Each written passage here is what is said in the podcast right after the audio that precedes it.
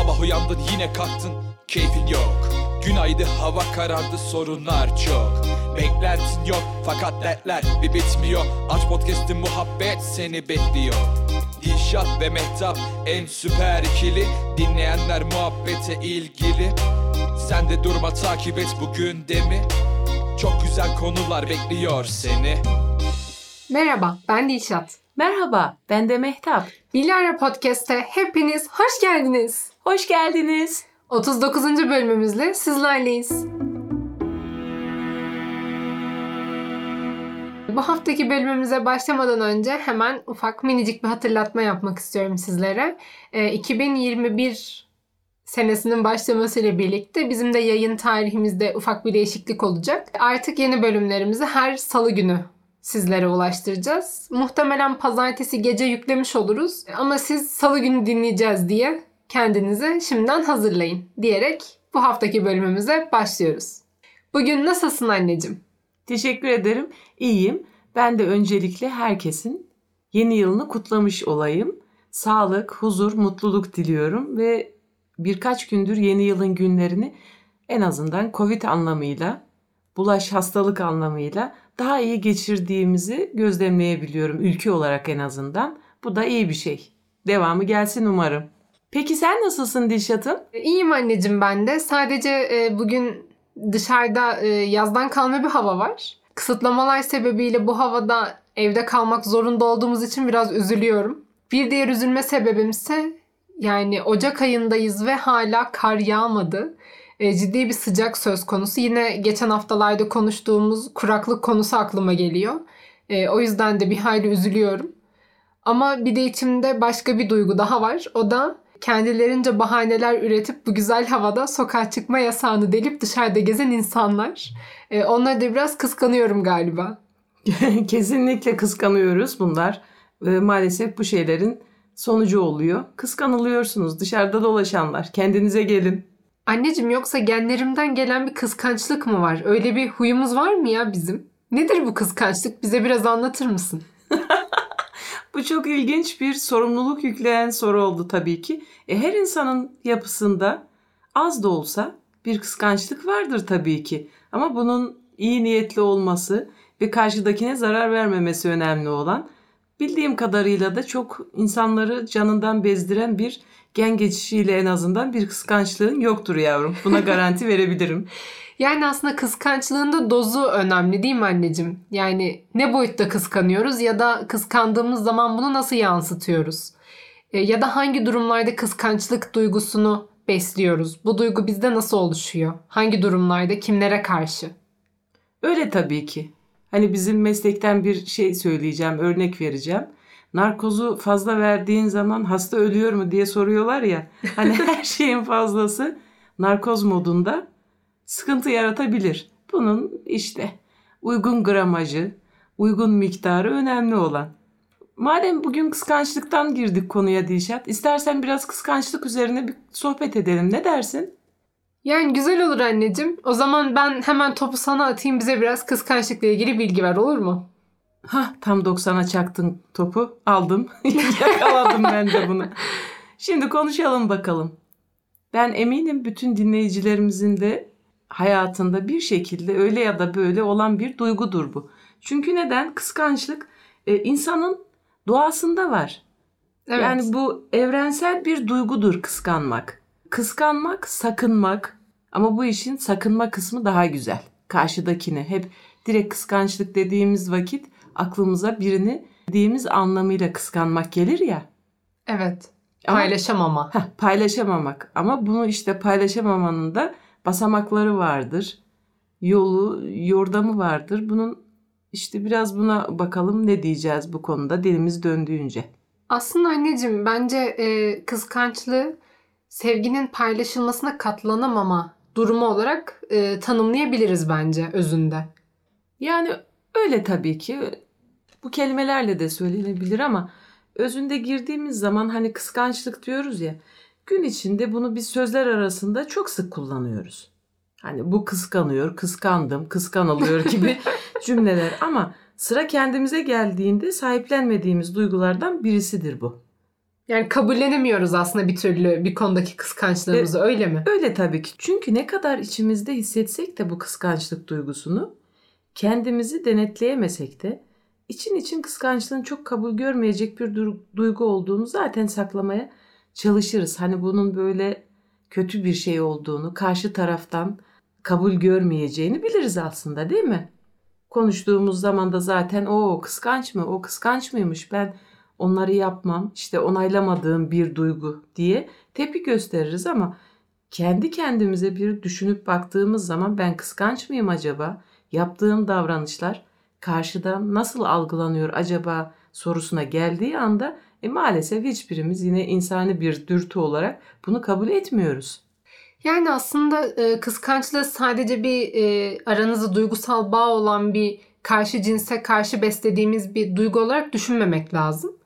Yani insan yeri geliyor arkadaşını kıskanabiliyor. Yeri geliyor hiç tanımadığın bir insanı sırf yaşam standartları sebebiyle kıskanabiliyorsun. İşte mesela senin gidip görmeyi çok istediğin bir ülkede yani adam orada yaşıyor mesela. Bunu ister istemez kıskanabiliyorsun gibi. Aslında kıskan, kıskançlığın çok fazla çeşitleri var. Değil mi anne? Yani evet yaşantımızda onu görebiliyoruz ama bunun dışında da çok nadir durumlar yok değil. Bazı insanlar sevdiğini kıskanmakla övünürler. Hani etrafımızda da Seven var. kıskanır. evet ama bu çok aptal klişe bir laftır. Hani seven sevdiğini kıskanır cümlesindeki o kıskançlık sınırları önemli olan. Yani sakınmak mı yoksa hayatı ona zehretmek mi?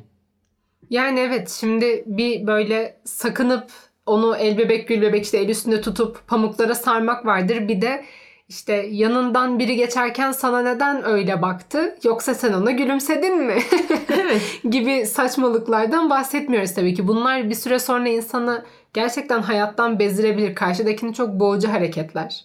Yani özellikle günümüz ilişkilerinde aslında çok fazla var bu değil mi?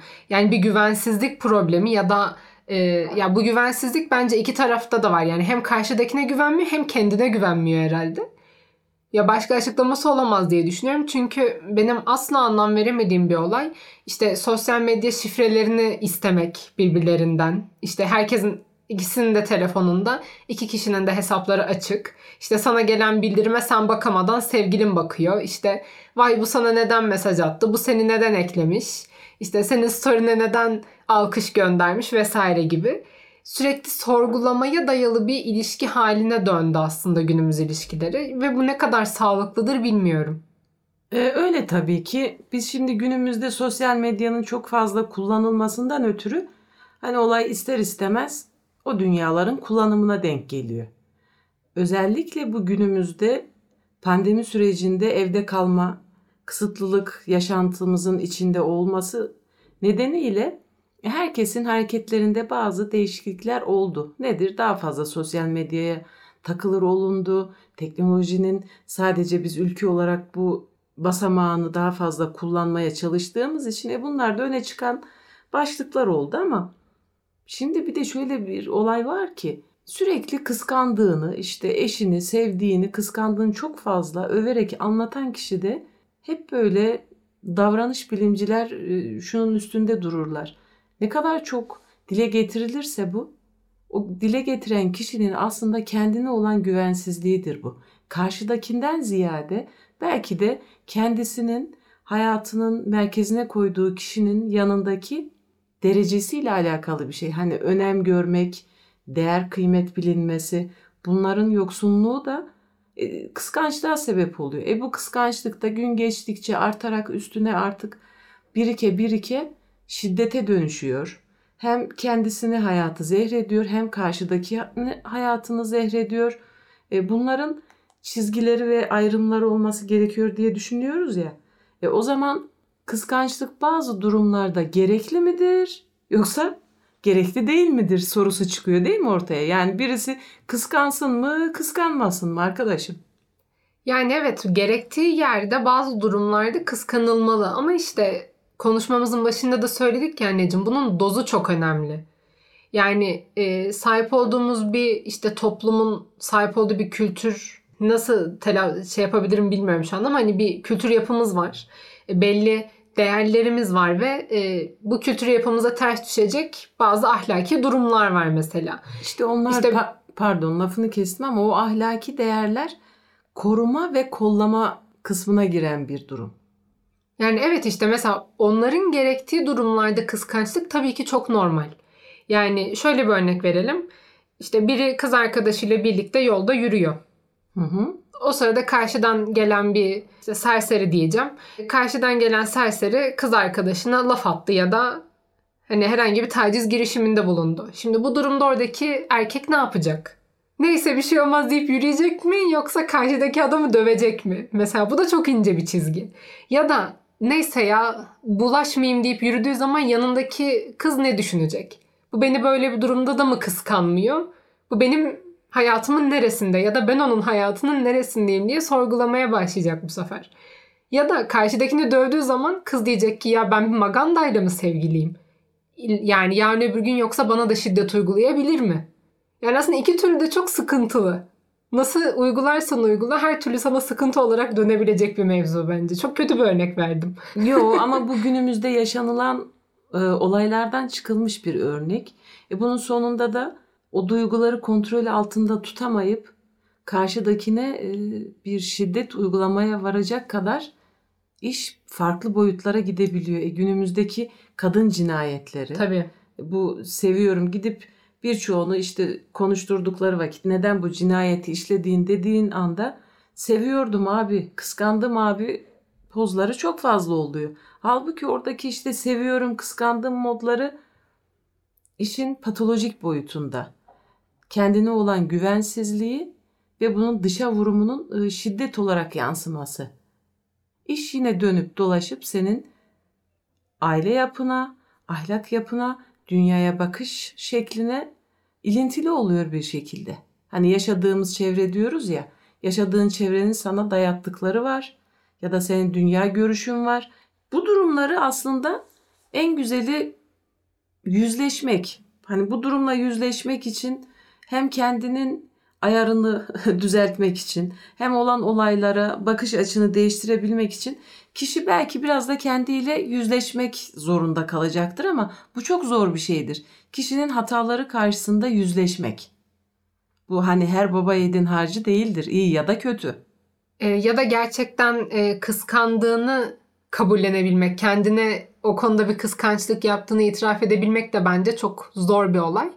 Yani şundaki zordur. ikili ilişkilerdekinden ziyade bence. Mesela yakın bir arkadaşınız, e, ikinizin de e, ulaşmak istediğiniz bir hedef var ama o sizden önce ulaştı ya da sizin başaramadığınız, başarmak istediğiniz bir şeyi başardı ve size e, bunun haberini veriyor. Şimdi öyle karma karışık saçma sapan bir duygu hali içine giriyorsunuz ki evet arkadaşınız için çok mutlu oluyorsunuz, seviniyorsunuz. Hani onun mutluluğunu da paylaşıyorsunuz ama içten içe hani ya ben niye kazanamadım diye bir kıskançlık duyuyorsunuz ve kahrediyorsunuz ki ya o benim en yakın arkadaşım ya da yakın arkadaşım ben onu nasıl kıskanabilirim? Ya bu çok yanlış diye kendi kendinizi yiyorsunuz ama bu sizin çok da elinizde olmayan bir duygu. Ee, o yüzden o kıskançlığı bir türlü kabullenemiyorsun. Ya bence bu çok kötü bir his. Evet hani bir söz vardır ya bununla ilgili de.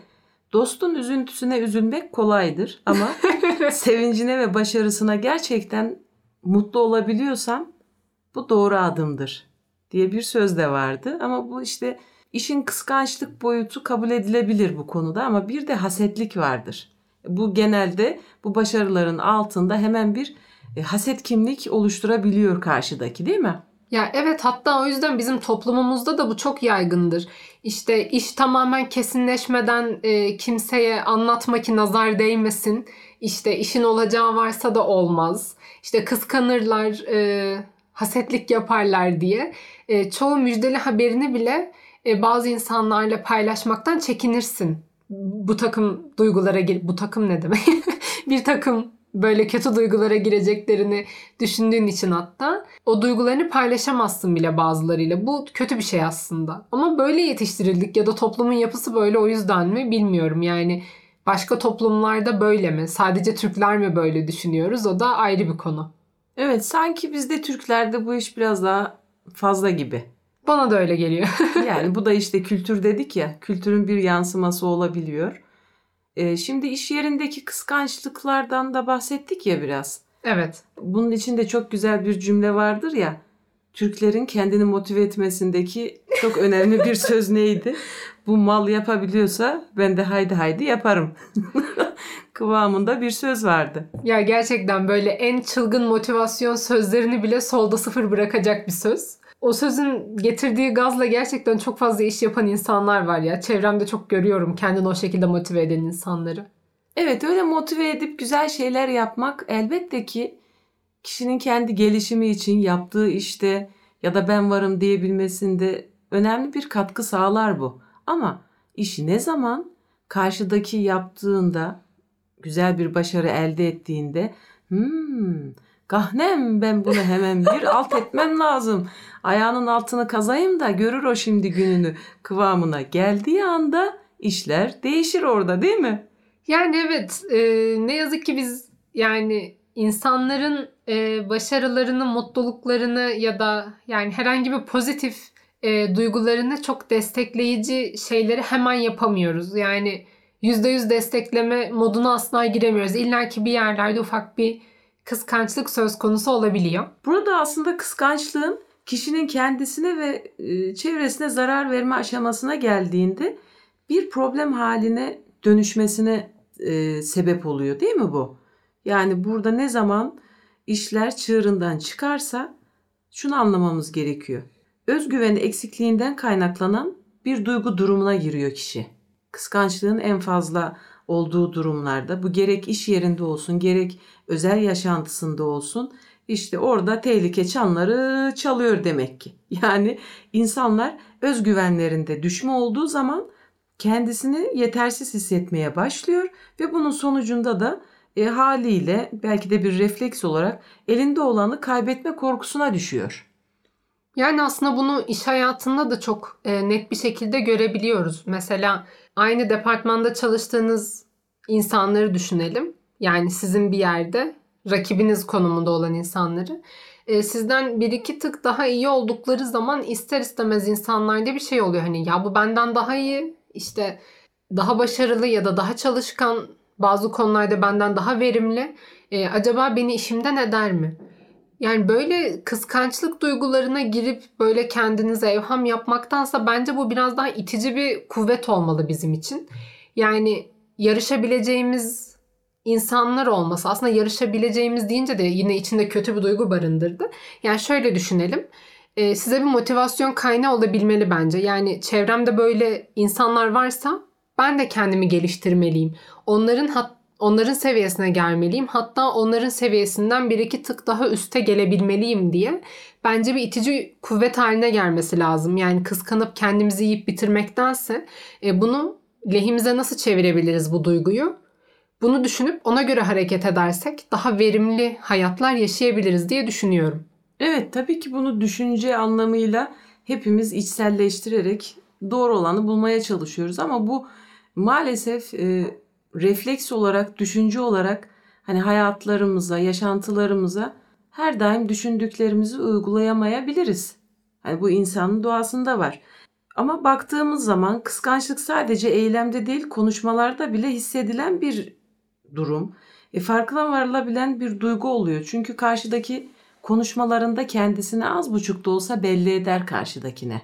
Yani neler olaylara nasıl yaklaşıyor, neleri düşünüyor. Hani insanın sahip olduğu şeylere karşı az veya çok zaafının olduğu bir gerçektir.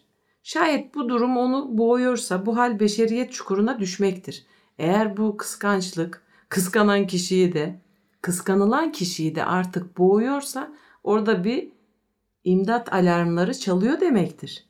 Hani akıllı insanın yapacağı şey bu durumda belki de ilk hamlede kendisine ne bileyim kendisini bu duygular tarmar eder düşünsene. Sürekli kıskançlıkla böyle kemiriyor bu kurt senin beynini habire kemirip duruyor.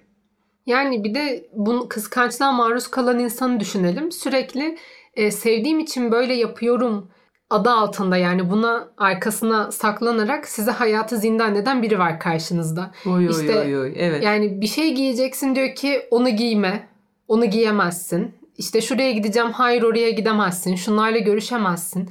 Yani e, bir süre sonra insan şunu soruyor ya sen kimsin ki bana bu kadar karışıyorsun? Yani benim ne giyip ne giymeyeceğim seni yani ilgilendirmez. Neticede ben nerede ne giyilmesi gerektiğini bilen bir insanım. Ya bilmesem dahi bundan sana ne? yani beni seviyorsun diye benim üzerimde bu kadar hak iddia edemezsin. Ya bu zaten birinin özgürlüğü eğer kısıtlanmaya başlıyorsa orada iş çığırından çıkıyor demektir. Sevmek, kıskanmak sadece karşıdakinin işte bunu neden giydin, şunu ne yaptın demek değildir. Bu çok hadsizce yaşamına müdahaledir. Bu ayrı bir konu.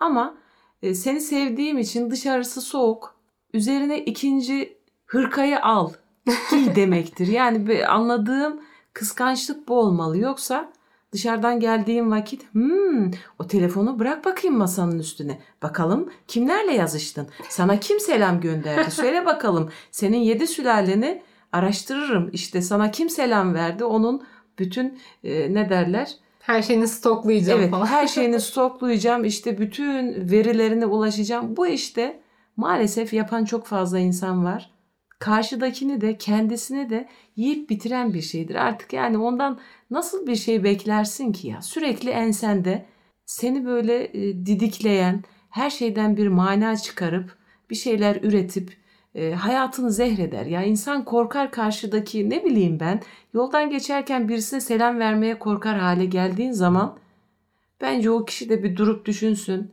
hayatının ne hale geldiğini, ve ilginç olan bu durumdan memnun olan bireyler de var. Halbuki o da demek ki patolojik bir boyutta. Durup bir düşünmesi lazım. Sevgi bu değildir. Senin hayatını zehrediyordur. Ve sen de belki de gönüllü kölesindir. Bunun da farkına var lütfen. Ama bir e, gönüllü kölelikte bir yere kadar. Senin karşındaki insanlara daha verimli olabilmen için karşıyı da bırakalım. En başta kendine saygının olabilmesi için bir yerde bir dur demen lazım bu olaya. Değil mi? Yani benim bireysel, kişisel malzemelerimdir. Yani şimdi günümüzde bu dediğim gibi telefon olduğu için söylüyoruz. Neden? E, hani söyledik ya konumuzun başında da en fazla evdeyiz işte. Ne oluyor? Muhabbet ediyorsun ailenle birlikte. Paylaşımların oluyor elbette ki ama e sonra da eşle dostla da bir muhabbet ya da işte kim ne yapmış ne etmiş buna bakmak için kimse bunu inkar edemez. Öyle ya da böyle bir şekilde bakılıyor sosyal medyaya medya olaylarına da. E bunun içinde de e, yani kusura bakma böyle ensemde nefes alarak e, sana bu yazan kim, ne oldu, ne bitti? Ya bir git başımdan arkadaş ya değil mi? Yani değil mi işte onun e, o fotoğrafını neden beğendin? o kim? ya bunlar gerçekten çok komik şeyler. Ama tabii ki sorulabilir. Yani bilmiyorsan eğer hani bu kim? Bunun yazısını beğendim ya da şunu beğendim ama bunun karşılığında da düzgün bir cevap aldıktan sonra asıl hastalık hmm diyerek ikinci ve üçüncü soruyu hani ilk e, sorunun cevabından tatmin olmayıp altında başka şeyler aramaya başladığın an işte orada geçmiş olsun bir doktora başvurmanda fayda var. Yani evet diyelim ki işte bana soruluyor. İşte bu kim? İşte fotoğrafını beğenmişsin bu kim? Ben cevap veriyorum işte şuradan arkadaşım veya şuradan tanıyorum. Ki ben hep şeyimdir yani arkadaşlarımın kim olursa olsun paylaştığı her fotoğrafı beğenen bir insanım. Öyle de şeyim. Açık gönüllü mü denir ona? Ne denir? Herkes böyle like. ee, mesela benim verdiğim cevaptan tatmin olunmadı diyelim ki. Karşı taraf tuttu benim fotoğrafını beğendiğim şahsı işte stokladı etti bilmem ne. Sonra aradan 2-3 gün geçer, haftalar geçer. Benim önüme işte bak sen bana bunu böyle demiştin. Bu böyle böyle şeyleri de varmış. Şöyle de insanları takip ediyor. Bu nasıl bir tip? Sen bunu niye tanıyorsun? Mesela bu bence çok büyük bir terbiyesizlik. Yani bir, sen benim sözüme inanmıyor musun? İki, hadi inanmadın. Üstüne karşı tarafı tekrar arayıp, araştırıp e, bana tekrar bu konuyu açıp Beni haksız duruma düşürmeye çalışıyorsun. Ya bu neyin kafası? Bu nasıl bir mantık? İşte bunda mantık yok, kafa yok. Sadece patolojik bir durum vardır. E, maalesef bunun belki de çözümünde ilk e, bu durumun bir hastalık olduğunu kabul etmekle başlar çözüm, tedavi. Çünkü yazık yani hem kendisini hayatı zehrediyor hem de hayatı paylaşmaya çalıştığı kişiye. Ha, tabii ki dozunda kıskançlık normaldir. Bunu hep savunuruz ama sevginin ve bağlılığın göstergesini de karşıdakinin hayatına müdahale etmek ve zehretmek değildir. Kesinlikle değildir. Yani arada ciddi bir güven bağı olmadığı sürece zaten hani ortada bir ilişki olması bence çok zor. Ve güvenmediğin bir insanla da zaten niye ilişki yaşamaya zorlayasın? Yani öyle ama e, şöyle de bir durum var. Tarihte bak düşün yaşamdaki ilk güçlü ve yıkıcı bir duygu kıskançlık değil mi? Tarihte Tabii. bile karşımıza çıkıyor. İlk cinayetin sebebi neydi? Kıskançlık. Hadi ya. Tabii yani kardeşler arasındaki bu kıskançlıktan ötürü birbirini öldürme, cinayete varan bir duyguyla kendini dışarıya vurmuştu. Yani balım işin kısacası şunu söylüyoruz. Velhasılı kelam. Aşırıya kaçan ve kişinin işlevselliğini, ilişkilerini bozan her türlü kıskançlık marazidir. Yani hastalıktır. Bunu bilip ona göre her şeyi dozunda yapmak lazım diye noktayı da koyalım. Çok doğru söyledin anneciğim. Ee, şimdi kıskançlık çeşitlerinden bahsettik işte sevgiliyi kıskanma ya da arkadaşı kıskanma ya da hiç tanımadığımız insanları kıskanma. Ama bunları hep duygular üzerinden, duygulardaki kıskançlıklardan bahsettik. Ee, bir de bir kıskançlık var ki o da dış görünüşü kıskanmak. Oy oy oy oy evet o da çağımızın bir hastalığı. Ya bence de artık bir hastalık seviyesine ulaştı. Mesela etrafa bakıyorum artık hiç e, burnu kötü bir insan kalmadı. E, ya da estetikler o kadar yaygınlaştı ki insanlarda şey algısı olmaya başladı artık. Yani bir yerlerimi yaptırmak zorundayım. Mesela Instagram'a bakıyorsun, işte keşfette geziyorsun. 7-8 farklı kişi mesela ama birebir aynılar. Yani böyle aynı ustanın elinden çıkmış e, oyuncaklar gibi. Yani kimsenin artık böyle karakteristik bir yüzü kalmadı bence. Mesela kadınlar e, özellikle işte diyor ki mesela bu gitmiş gözaltı ışık dolgusu yaptırmış. E, benim neyim eksik ben de yaptırmalıyım. Hemen gidiyor yaptırıyor. İşte ya benim üst dudağım çok ince bilmem neyin karısı yaptırmış hemen benim de yaptırmam lazım. Gidiyor hemen bir dudak dolgusu. Yani hadi burun estetiği yıllardır olan bir şey ki ben estetiği aslında destekleyen bir insanım ama yani şu anki hali korkutucu. Çünkü bir, hiçbir yerine müdahale ettirmeyen insan çok az kaldı. Çünkü sürekli bir yarış haline girildi artık. Yani o yaptırmış ben de yaptırayım ya da etrafa bakıyorsun. Gerçekten herkes porselen bebek gibi gezmeye başladı. Bu sefer aynada insan kendine küsüyor. Diyorsun ki ya ben de bir yerlerimi yaptırmalıyım. Yani hiçbir şey yoksa hadi burnun güzelse diyorsun ki dur ya o zaman bir yerime dolgu yaptırayım. işte gözlerimi çekikleştireyim. Bir şeyler yaptırayım. Haksız mıyım? Ee, evet haklısın. Gördüğümüz kadarıyla bunlar etrafta fazlasıyla mevcut. Bu belki de yaşananın e, bizlere olan bazı zorunlu olarak gördüğümüz e, görüntüleri oluyor. E şimdi plastik cerrahide işler bu boyutta. Çok fazla müdahale ettiren, yüzüne gözüne müdahale ettiren insanlar var. Bu konuda da yanlış anlaşılmasın. Hani biz buna karşıyız ya da olmaz diye değil. Sadece bir insan niye burnunu yaptırır? Eğer gerçekten nefes alamıyorsan, bu senin sağlık problemindir, sıkıntıdır. Yani bunu e, ve aslında nefes alabilip de kendini çok hani deviyasyonlar dediğimiz bozukluklar olduğu zaman kişinin sosyal yaşantısına uyum sağlamada da problemleri olur görüntüden dolayı. E bunu da yaptırmak lazım. Bunların zaten tıpta yeri var. Ama ben anladığım kadarıyla Dilşat sen bize günümüzdeki maalesef sadece estetik olarak e, görüntüyü değiştirmeden bahsediyorsun ve bu çok fazla. Bütün etrafa baktığımız anda herkesin kaş yapısı aynı, burun yapısı aynı, böyle bir e, yanak yapıları aynı.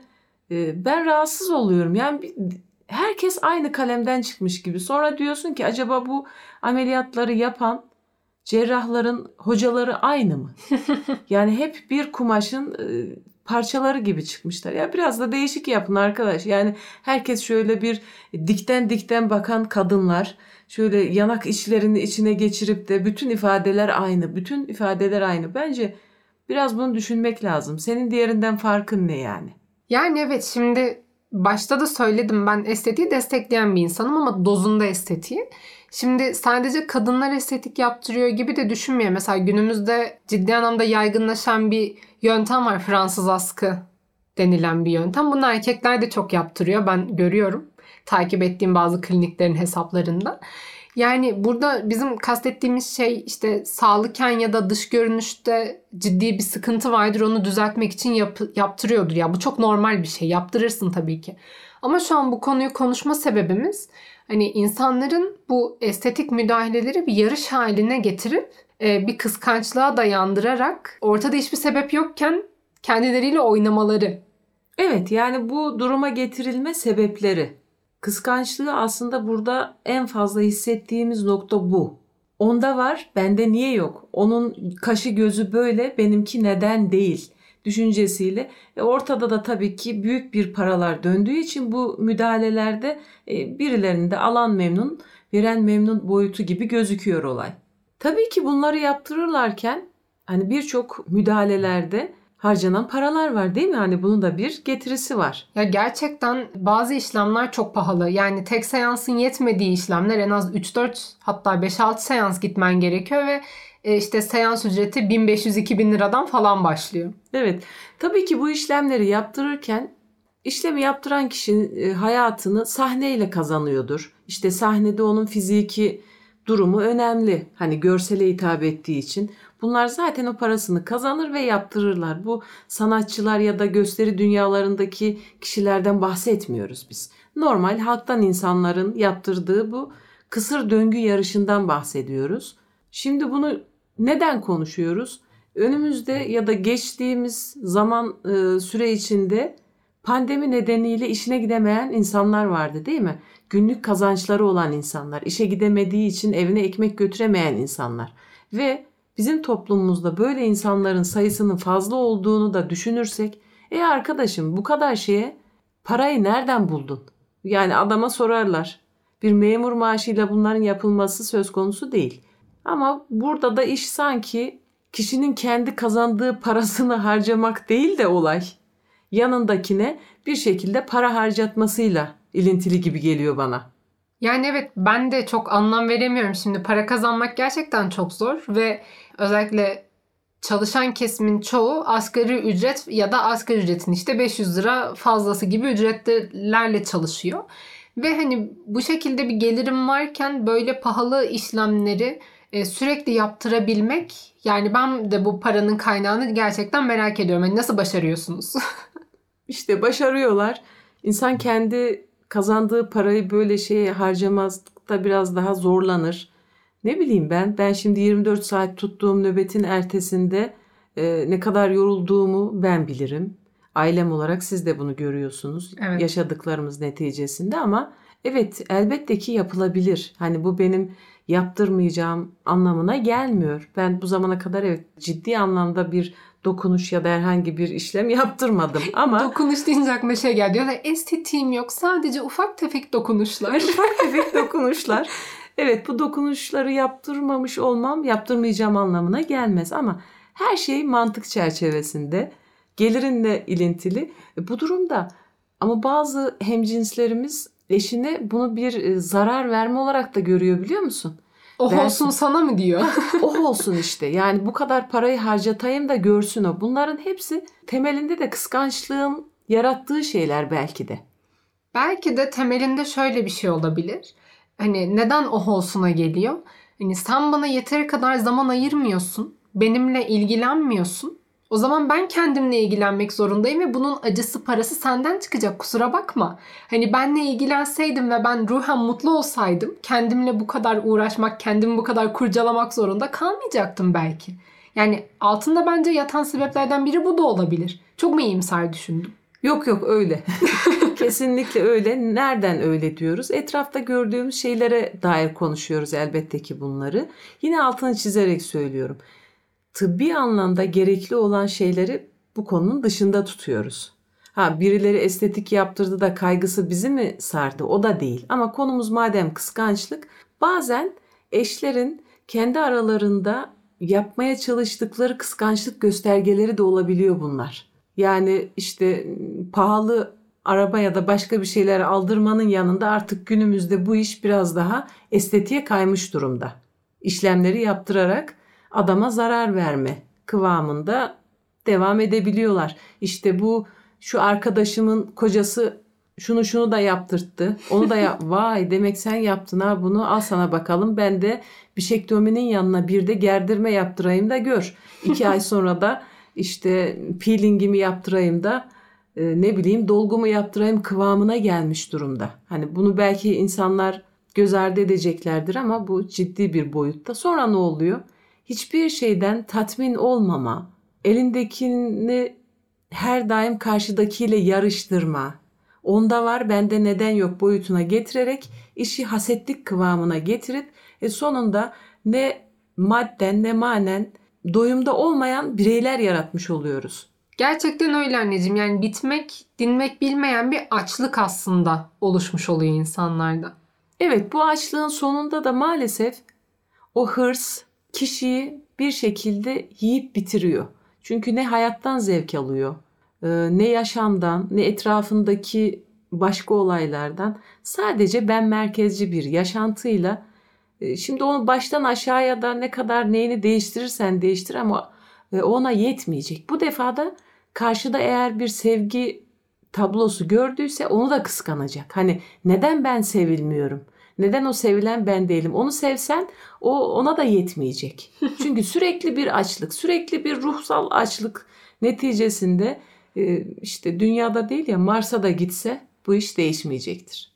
Yani bir şekilde insan dönüp dolaşıp yine kendinle barışıksan, eksilerinle artılarınla hayatını yaşayan kişi yine sensin.